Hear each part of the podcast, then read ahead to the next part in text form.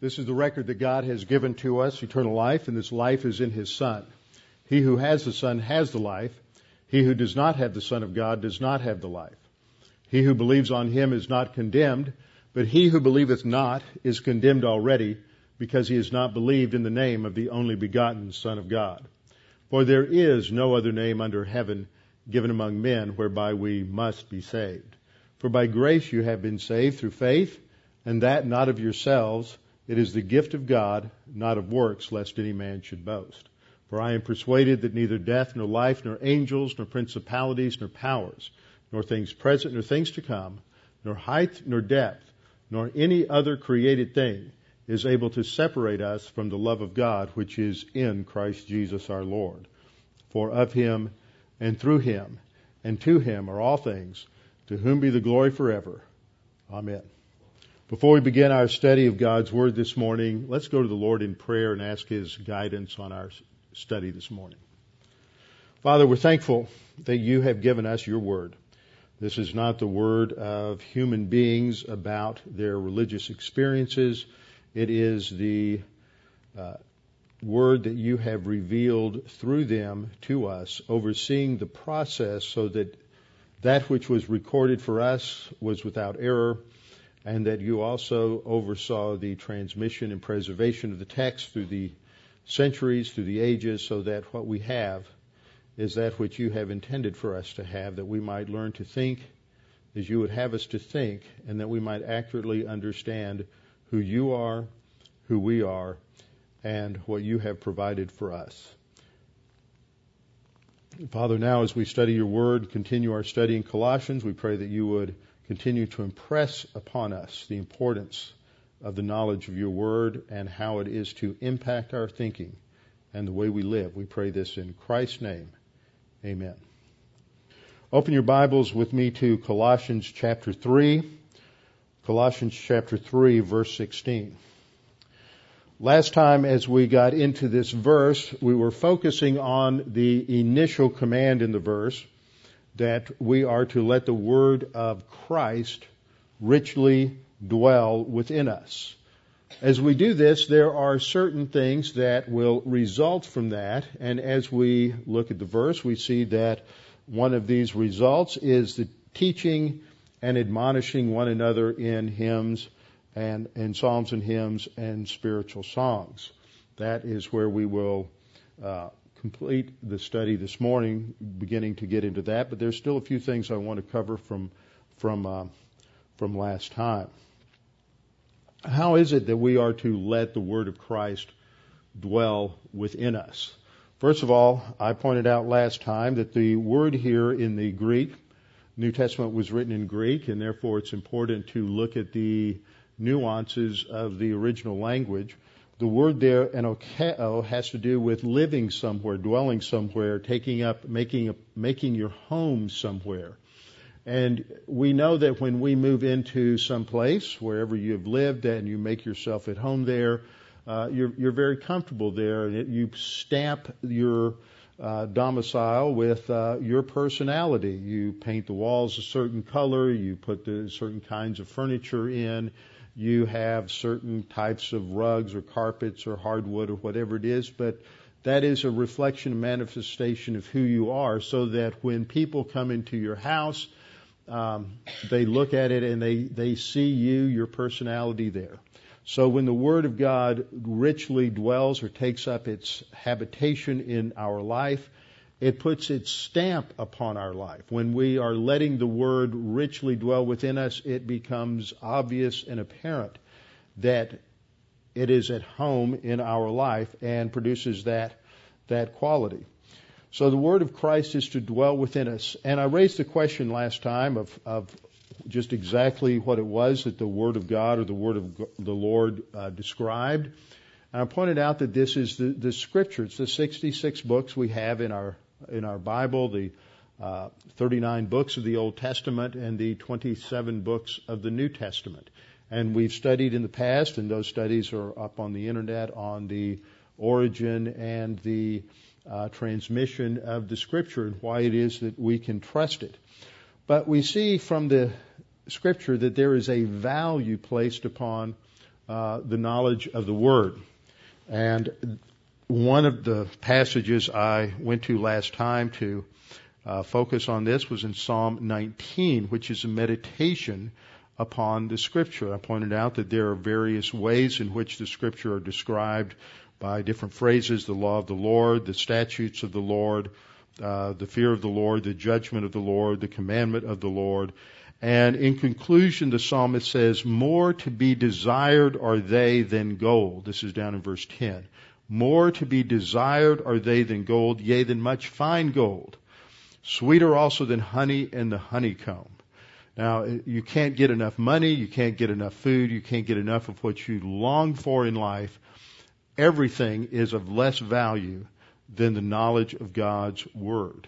Because, as the psalmist concludes in verse 11, by them we're warned, we learn wisdom so that we do not get caught up in the traps of this life where we make bad decisions. And re, the, another result is by keeping them, by walking in obedience to the Word, then we will experience great reward, not necessarily financial reward, but the benefits and the blessings that come from walking in walking consistent with the way God created everything in life rather than trying to create our own reality we're walking in the reality that God created and therefore as a result we will experience uh, blessing and um, and God will and that blessing comes from the application of his word now Hebrews 4:12 is another passage from the New Testament that talks about the word of God. That the word of God referring to the scripture is living and powerful. It's it's not just the words of some old dead writers who lived thousands of years ago, but that this springs from the very mind of God and therefore it is like God is eternal. It is the eternal thinking of God. And so it is just as alive and real and true today as it was when it was written 2,000, 3,000, 4,000 years ago. It is powerful. That its power derives from the fact that it is truth. It is the thinking of God Himself as He has revealed Himself uh, to us. It is not the relativistic opinion of creatures, but it is the absolute truth of eternal God. It is sharper, then described as being sharper than any two-edged sword, and this speaks of the short sword of the uh, Roman soldier, the Machaira, and it is, which was used for close-in combat and was kept razor sharp. And so the metaphor here, the, the comparison here is that it's sharper than a physical sword because a physical sword can merely separate a head from the torso or a limb from the body, but this is a sword, metaphorically speaking, that pierces to the very inward parts of our being, our person, who we are. It distinguishes between the soul and the spirit. And in many cases, these terms are used synonymously, but this verse emphasizes that there's a distinction. The soul is the makeup of the immaterial part of us. Our, our mentality, our emotions, uh, uh excuse me, our mentality, our, our will, uh, our conscience, our volition. This is the immaterial part of man. And the spirit is that element uh, in our nature that energizes the soul so that it can have a relationship with God. When Adam and Eve were initially created, they were created with body, soul, and spirit. They were spiritually alive. But God put, placed them in the Garden of Eden and said, if you eat from the fruit of the tree of the knowledge of good and evil, you will die. Now, they didn't die physically for 900 years, but they died spiritually, which means that that immaterial part of their makeup, which is described in this passage as the spirit, that immaterial element that enabled their soul, their mentality, their conscience, their volition to have a relationship with God, to understand divine truth, uh, to walk with God, that element that energized the soul is what is referred to as the spirit. And that is what died, became non-functional. The word death often in scripture doesn't mean to lose existence. It means to be separated from something or to become non-functional. And so the human spirit became non-functional in them. And the next day when God came to walk in the garden with them, instead of of uh, running to greet him as they did every day, they ran and hid from him. Something had happened when they disobeyed God that broke that relationship with God and destroyed it. And that had to be uh, repaired, that had to be fixed, that had to be regenerated. That which was dead had to be made alive again. This is the essence of why we talk about and why Jesus talked about being born again, because we are all born dead, as the Apostle Paul says, in our trespasses and sins. We're born spiritually dead, but physically alive. And it is only when we trust in Jesus as Savior that God then regenerates us and makes us alive spiritually so that from that point on we have the potential of a relationship with God and can walk with Him. So it's the Word of God that has the ability to distinguish these elements of our immaterial nature, dividing the soul and the spirit, uh, separating the joints from the marrow, which is often used in a metaphorical sense in uh, Greek language and in the Scripture to talk about different elements of the inward parts of the of the soul, the makeup of man, and is a discerner. That is, it exposes our internal thoughts and our motivations, the intents of the heart. And so the Word of God is viewed here as that which has real power to, and that power derives from its truth, and the truth comes because it is, as Paul says in 1 Corinthians 2.16, the mind of Christ. So if the Bible is what it claims to be, then nothing in life is more significant for us than to know the Bible. That doesn't mean that nothing else in life is significant, but this is that which gives meaning and definition to everything else in our life. The command in Colossians 3 16 is to let the word of Christ dwell richly in our lives. So I then looked at the issue of, or do we have examples of this in Scripture? And we looked at how God instructed the Israelites before they went into the uh, went into the land that God had promised them, and how they should internalize the Word of God. This is seen in the passage in Isaiah 6, 4, and 5, uh, and following, especially in 6, 7, and 8, that the, the words that God had revealed to them should be in their heart. They should teach them diligently, which literally meant they should talk about them consistently. It's not a word for teaching, it's the Hebrew word for talking, discussion. This should constantly be part of their discussion. You should talk about them consistently with your children. And shall talk of them when you sit in your house, when you walk by the way, when you lie down, when you rise up. Notice the progression there. Sit, walk, lie, rise.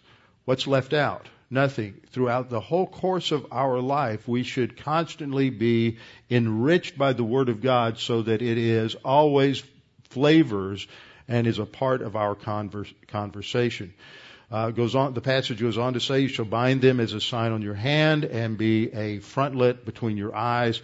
The point there isn't that this is something physical that you put on your hands or between your eyes, but that the hands represent what we do and the forehead represents the location of our thinking, and that what we do and what we think should be totally shaped and informed uh, by the Word of God. It should in, uh, in, uh, impact everything in our life, uh, and this is manifest in verse 9, writing them on the doorposts of your house. This becomes the standard for your house. I concluded last time with a six point of application that what you need to do in order to make this uh, come alive in your life is to read your Bible. It means you need to make a plan. You should read your Bible daily. You should make a plan. Sometimes we can't keep that plan. Things happen. Things uh, interrupt us. Pick a time though when you can make that con- as consistent as possible and keep to that every single day. Take notes. Have a journal have a diary, a notebook, whatever you want to call it. Write down your notes, observations, questions, underline verses, make observations, all of those things as you read through. Get a Bible dictionary, good Bible dictionary, encyclopedia, or handbook. I usually recommend Unger's New Bible Handbook and Unger's New Bible Encyclopedia, but there's some others that are just as good. They have maps, illustrations, a lot of charts, summaries. Those are very helpful to have as you read through your Bible. Uh, take notes in class. Take notes uh, and review your notes at home. Uh, in, make it a plan to increase your attendance at Bible class on Tuesday and Thursday. This is what's fundamental is to be there to be uh, constantly exposed to the Word of God to be reminded of God's grace, of His faithfulness, and of His provision.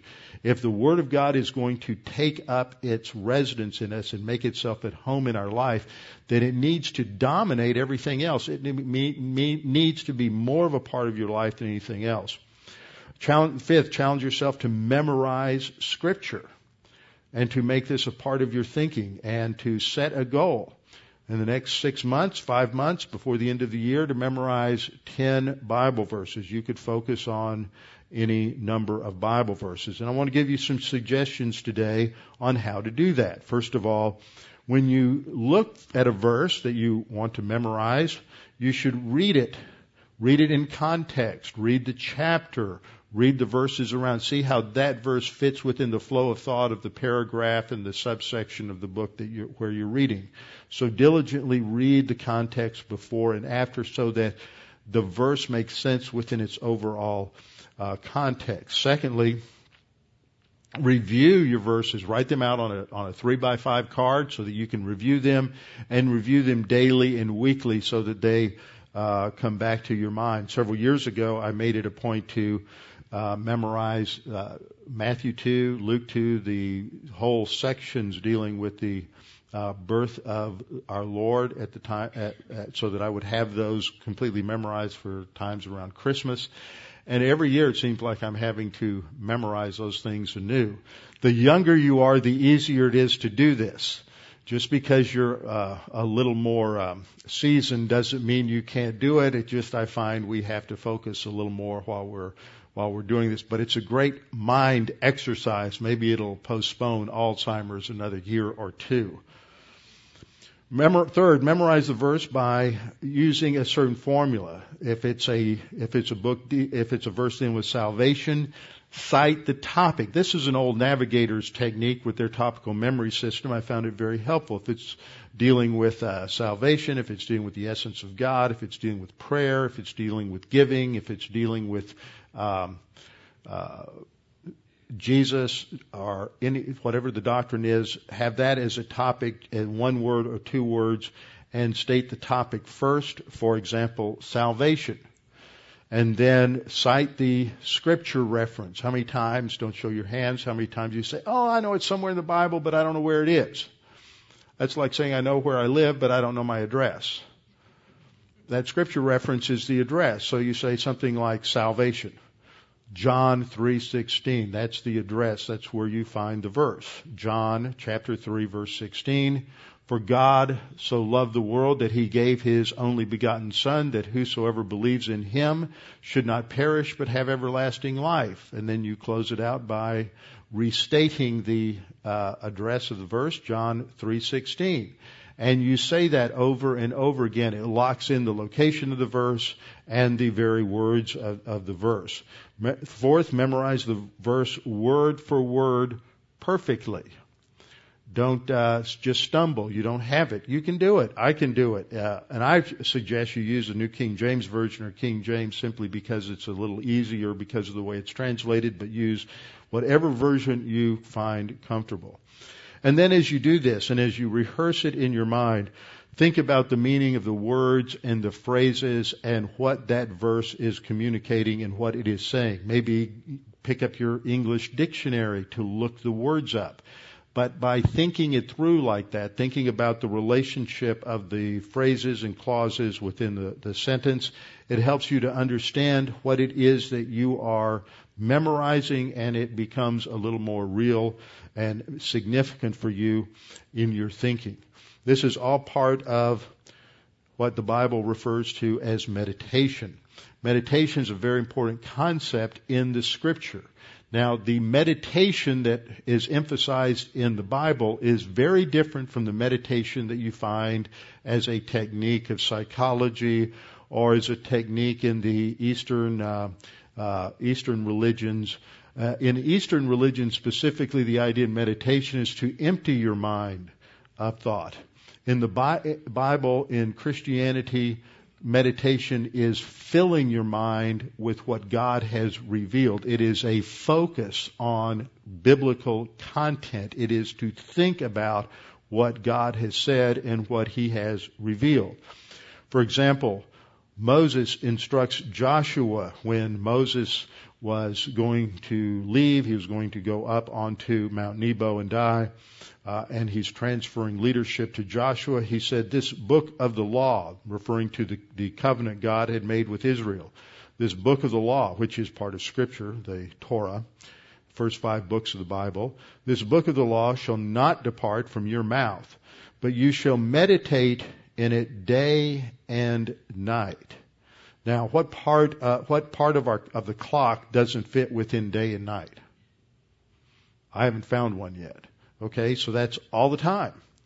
Uh, you shall meditate on it day and night that you may observe to do according to all that is written in it. Notice the order there. First you meditate on it. You think about it. The Hebrew word there for meditate is the word hagah, which means to uh, in some places to utter, to mutter, to moan, to meditate, to devise, to, to devise, or to plot. It has a wide range of meaning. It has the idea of thinking through something, the idea of devising a plan, putting together a plan, or plotting something brings together something you give intense thought to as you are planning something. Uh, for example, if you were planning a vacation, many of us have done that this summer, You've had a vacation, whether a few days or many days, whether going to Israel or whatever it might be. Uh, it took a lot of thinking and a lot of planning, and that is the idea here: is giving it detailed thought, uh, concentration.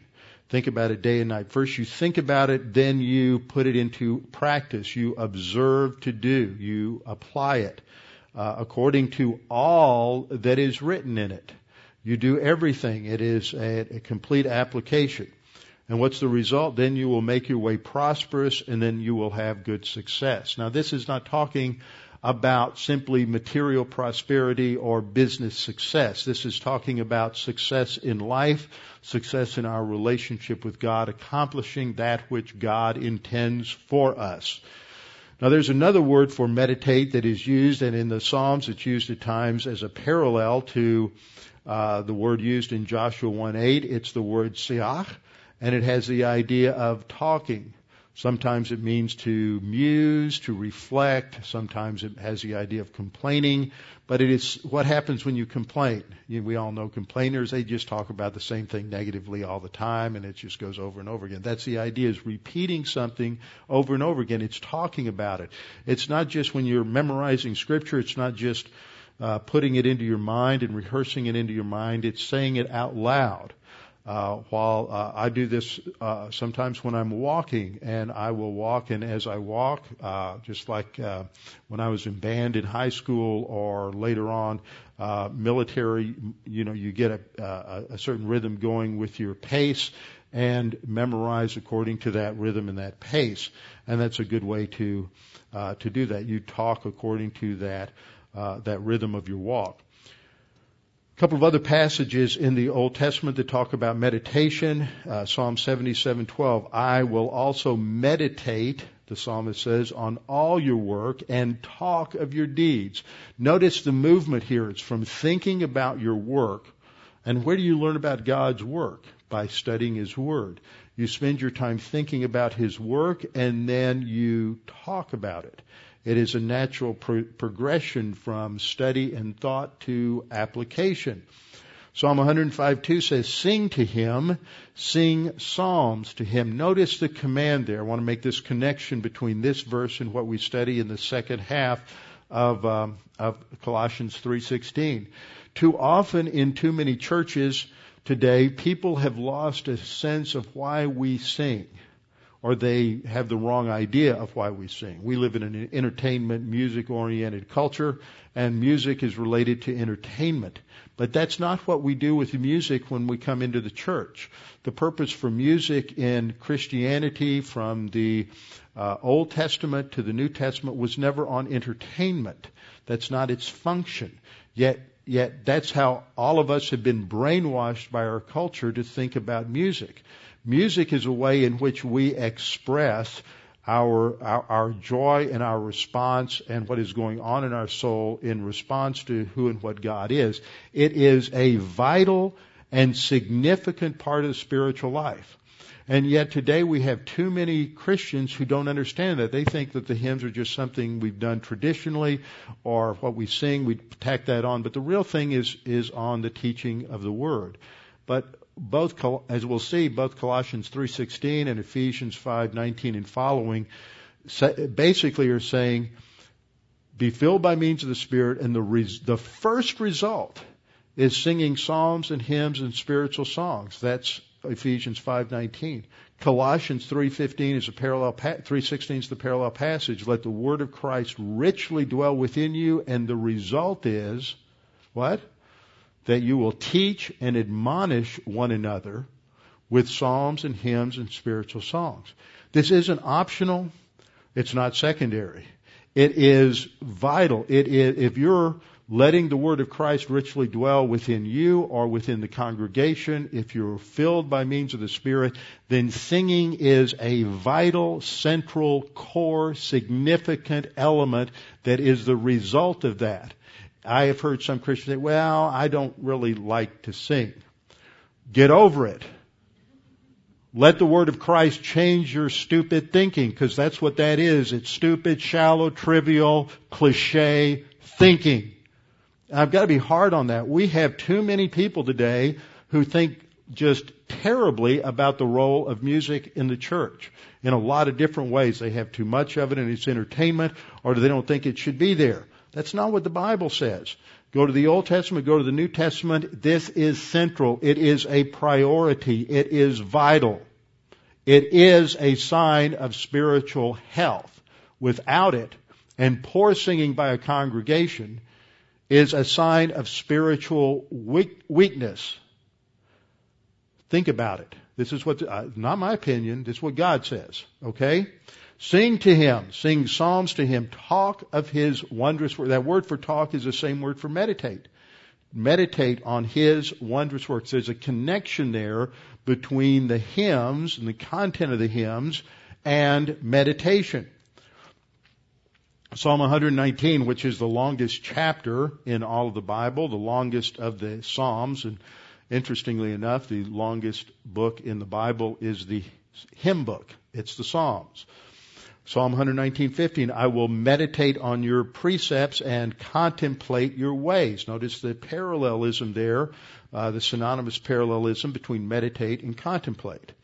Uh, Psalm 119:23, princes also sit and speak against me, but your servant, see, there's the contrast between the believer who is obedient and those who are antagonistic to the word, but your servant meditates, thinks, rehearses, talks about your statutes.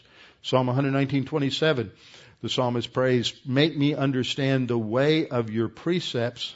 The result, so shall I meditate on your wonderful works. Meditation, thinking about it, talking about it, rehearsing it is a result of understanding it. Psalm 119:48 My hands also I will lift up to your commandments which I love and I will meditate upon your statutes.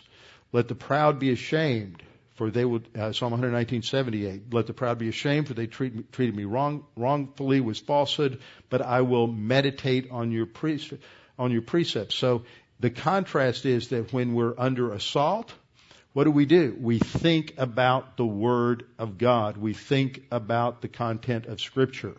It's in Psalm 100 and um, uh, Psalm 116 that the, or, uh, excuse me, Psalm 119 that the psalmist says, "Thy word have I hid in my heart that I might not sin against Thee." It is that whole concept of of, of uh, memorization that makes it a part of us, so the Word of Christ can dwell uh, richly within us. So when we look at our passage in Colossians 3:15, the starting point, the command is to let the word of Christ uh, richly dwell, inhabit, take up its residence in your life, and then uh, there is a uh, an issue related to punctuation. Remember, in the in the Greek, there's no uh, punctuation. We just have um, uh, we, we, you just have the words. There's no commas. There's no periods. We understanding the English uh, punctuation is put in by the translators to make it read better, but they have to make certain decisions. Now, the way the King James and I, th- I believe only one other translation uh, translates this is they put the phrase "in all wisdom" or "with all wisdom" with uh, and connect it to "let the word of Christ dwell with all wisdom." That's not the best place to put it. That phrase really is a modifier of the subsequent participles teaching and admonishing. It should be repunctuated this way. The initial command to let the word of Christ richly dwell within you. And then, with all wisdom, teaching and admonishing one another. It is an application of the word which produces wisdom, and that application of wisdom is what lies behind the writing of hymns. We'll talk a lot about that in the next few weeks because this is so important. One of the reasons I think we need to talk about this is because we're unfamiliar with it. We sort of lost touch with why we do some of the things we do. I don't know how many of you have taken the time or been gone to visit somebody, maybe a relative or whatever, and you've gone to another church, maybe a denominational church, maybe a church that has a liturgy on um, their service that uh, you're unfamiliar with, and you have sat there, and I've had this experience many times, uh, especially if I go to a funeral at an Episcopal church or uh, some Presbyterian churches, some Roman Catholic churches, and they go through a liturgy, and you go, why do they do this? Where did, where did this come from? Not, that's not a question, why do they do this as a critical comment, but seeking explanation, understanding of why are we doing what we are doing in the order that we are doing it. Uh, this didn't just happen. It's not just there because of tradition, because I'm a student enough of uh, church history to know that it wasn't always done that way in any denomination. But why have they chosen to do it this way? Why does their group do it the way they do it? And why do we sing the hymns we sing? Why do we choose to do things the way we do things here at West Houston Bible Church? And that's an that is all the result of an application of the Word of God. And that is part of wisdom. So we understand that there is a priority to letting the Word of Christ inhabit our souls, our thinking, and then the first result that's mentioned is that with wisdom, or in the sphere of wisdom, uh, with wisdom, we it results in teaching and admonishing. Now these two verbs, uh, and here they're in a participial form, which means they indicate result, uh, express what should follow from letting the word of Christ richly dwell within us. First of all, it involves teaching. First thing we should note whenever we're going to sing anything, whether it's a hymn, a chorus, whatever it is, does this teach us anything about the Word? What is the teaching in the verse, and is the teaching accurate? It's not simply the sort of endless repetition of a phrase or two of Scripture. Uh, sadly, we see too much of this today, but recently, uh, Jim Myers was down in um, uh, uh, Zambia, uh, going to a pl- area where he's gone many times before, and uh, they had a Bible conference, and many people were there. And Jim has noted this several times. What the sad thing is that uh, the U.S. church has exported all of its heresy and bad practices, and very little of its truth. And so they sang a lot of mindless choruses all week, and they really didn't say much. And so Jim asked just to have something of substance. Let's close the conference at the end and let's sing Amazing Grace. And everybody there would know Amazing Grace and the words to Amazing Grace. And so when he finished, And they closed in prayer, and the song leader came up. He had them all stand and said, We all know the tune to Amazing Grace, but let's just sing the words, Alleluia. So they just sang, Alleluia, Alleluia, Alleluia, Alleluia, to the tune of Amazing Grace. Now that's meaningless. Alleluia is a great word, but it's a Hebrew word and it means to praise the Lord. And it is not to be sung to praise the Lord. It is a command to praise the Lord. And if you study the Psalms, what follows the command to praise the Lord is a rehearsal or description or declaration of what God has done that is worthy of praise. That's the content. When, when all you say is praise the Lord, that doesn't fit the criterion of either teaching or admonishing anyone because it doesn't go anywhere. It is very, uh, uh, it's, it's trivial and it is uh, insipid. So, we're to teach and admonish. The word for admonish is the word noutheteo, building off the Greek noun nous for mind. It's addressed to the mind to challenge the mind to a course of action. So it's addressed to challenge the will to a course of action. So the purpose for him is to instruct and to challenge people to a course of action. Note, it's not to make us feel good. It's not to uplift us. Those are, are secondary. Uh, they're not, but they're not the criterion. The criterion does this teach the Word of God and does it challenge us to obedience uh, to the Word? You see the same emphasis in Ephesians 5:18 at the last phrase of Ephesians 5:18 be filled by means of the Spirit speaking to one another in psalms and hymns and spiritual songs. Incidentally, you'll find a lot of different explanations of psalms, hymns, and spiritual songs. Um, the Septuagint uses all three of these phrases to refer to the psalms of Scripture of the Old Testament. Some people will say, well, the Psalms refer to the Psalms of the Bible, hymns refer to hymns that have been written in the course of the, of the uh, church, and spiritual songs are to songs with spiritual content. That's not how the words were used in the Old Testament. All three of these terms were used as synonyms to refer to the book of the Psalms. Now there are some older denominations that's all they will sing is the Psalms, but that's limiting because the Psalms don't speak of New Testament truth. So we add to that uh, meditations on Scripture, and I'll talk more about that. But this relates us to this whole concept that we are that singing psalms and hymns and spiritual songs is a priority. It is part of your spiritual life. It is a sign that you are filled with the Spirit and walking by the Spirit, and uh, and that needs to challenge us. And we should sing and sing well because we're singing to God and sing robustly. The music should help us to do that. In fact, as we close now, I want to talk a second about the hymn that we have as the closing hymn, number 478 soldiers of Christ arise. This is a great example of of hymnody. It's written by Charles Wesley. For those of you who don't know, Charles and his brother John, John especially was the were the uh, founders leaders of a movement within Anglicanism in the 1700s that became known as Methodism, and they uh, wrote hymns, great hymns, great words and music and uh, John uh, especially had them uh, publish several different hymnals. But I want you to notice the words, and the words should always drive this. And one of the things we'll observe as we talk about hymns and what we sing is the words are what should create any emotional response in us. And having an emotional response is not wrong.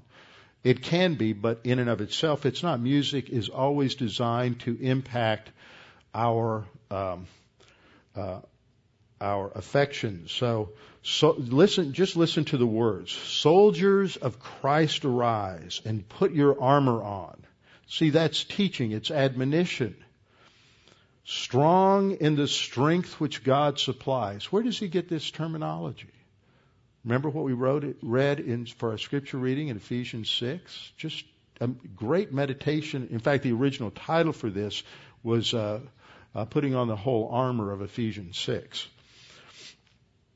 Strong in the strength which God supplies through His eternal Son, strong in the Lord of hosts and in His mighty power, who in the strength of Jesus trusts is more than conquerors.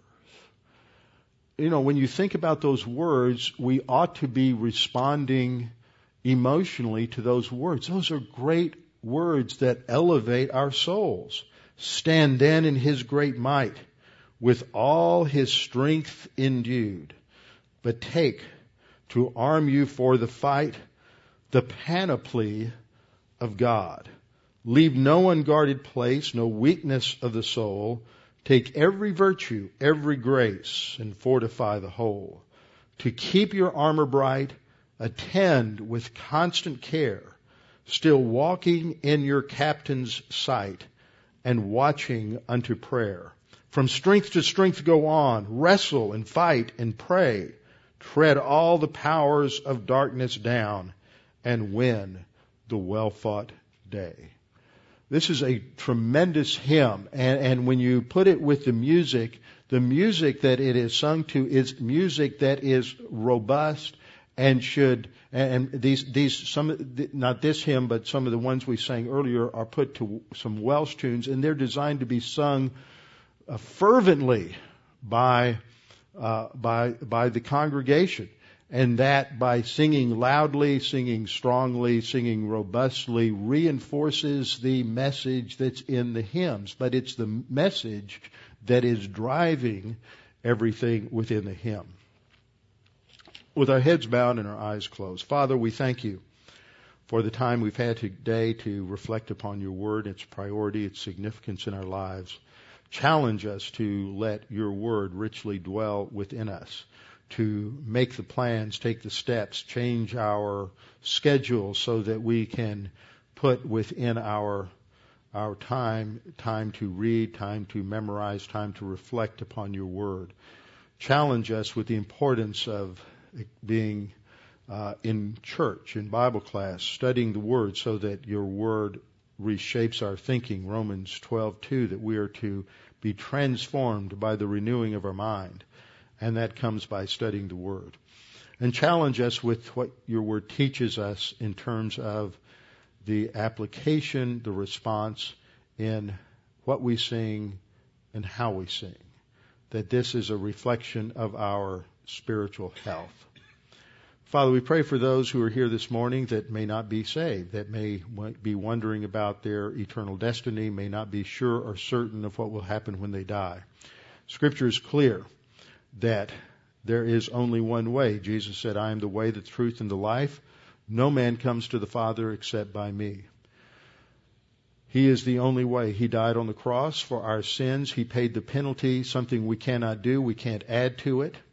By adding to it, we can only subtract from it because it is faith alone in Christ alone. It's not based on religion. It's not based on works. It's not based on morality. It's based on only one thing, and that is trusting that Jesus did it all. Father, we pray that if anyone here is unsure of their salvation, that they would take this moment, this instant, to put their faith and trust in Christ alone, knowing that at that instant they have eternal salvation that can never be taken from them. Father, we pray that you would challenge us with what we've studied this morning. We pray this in Christ's name. Amen.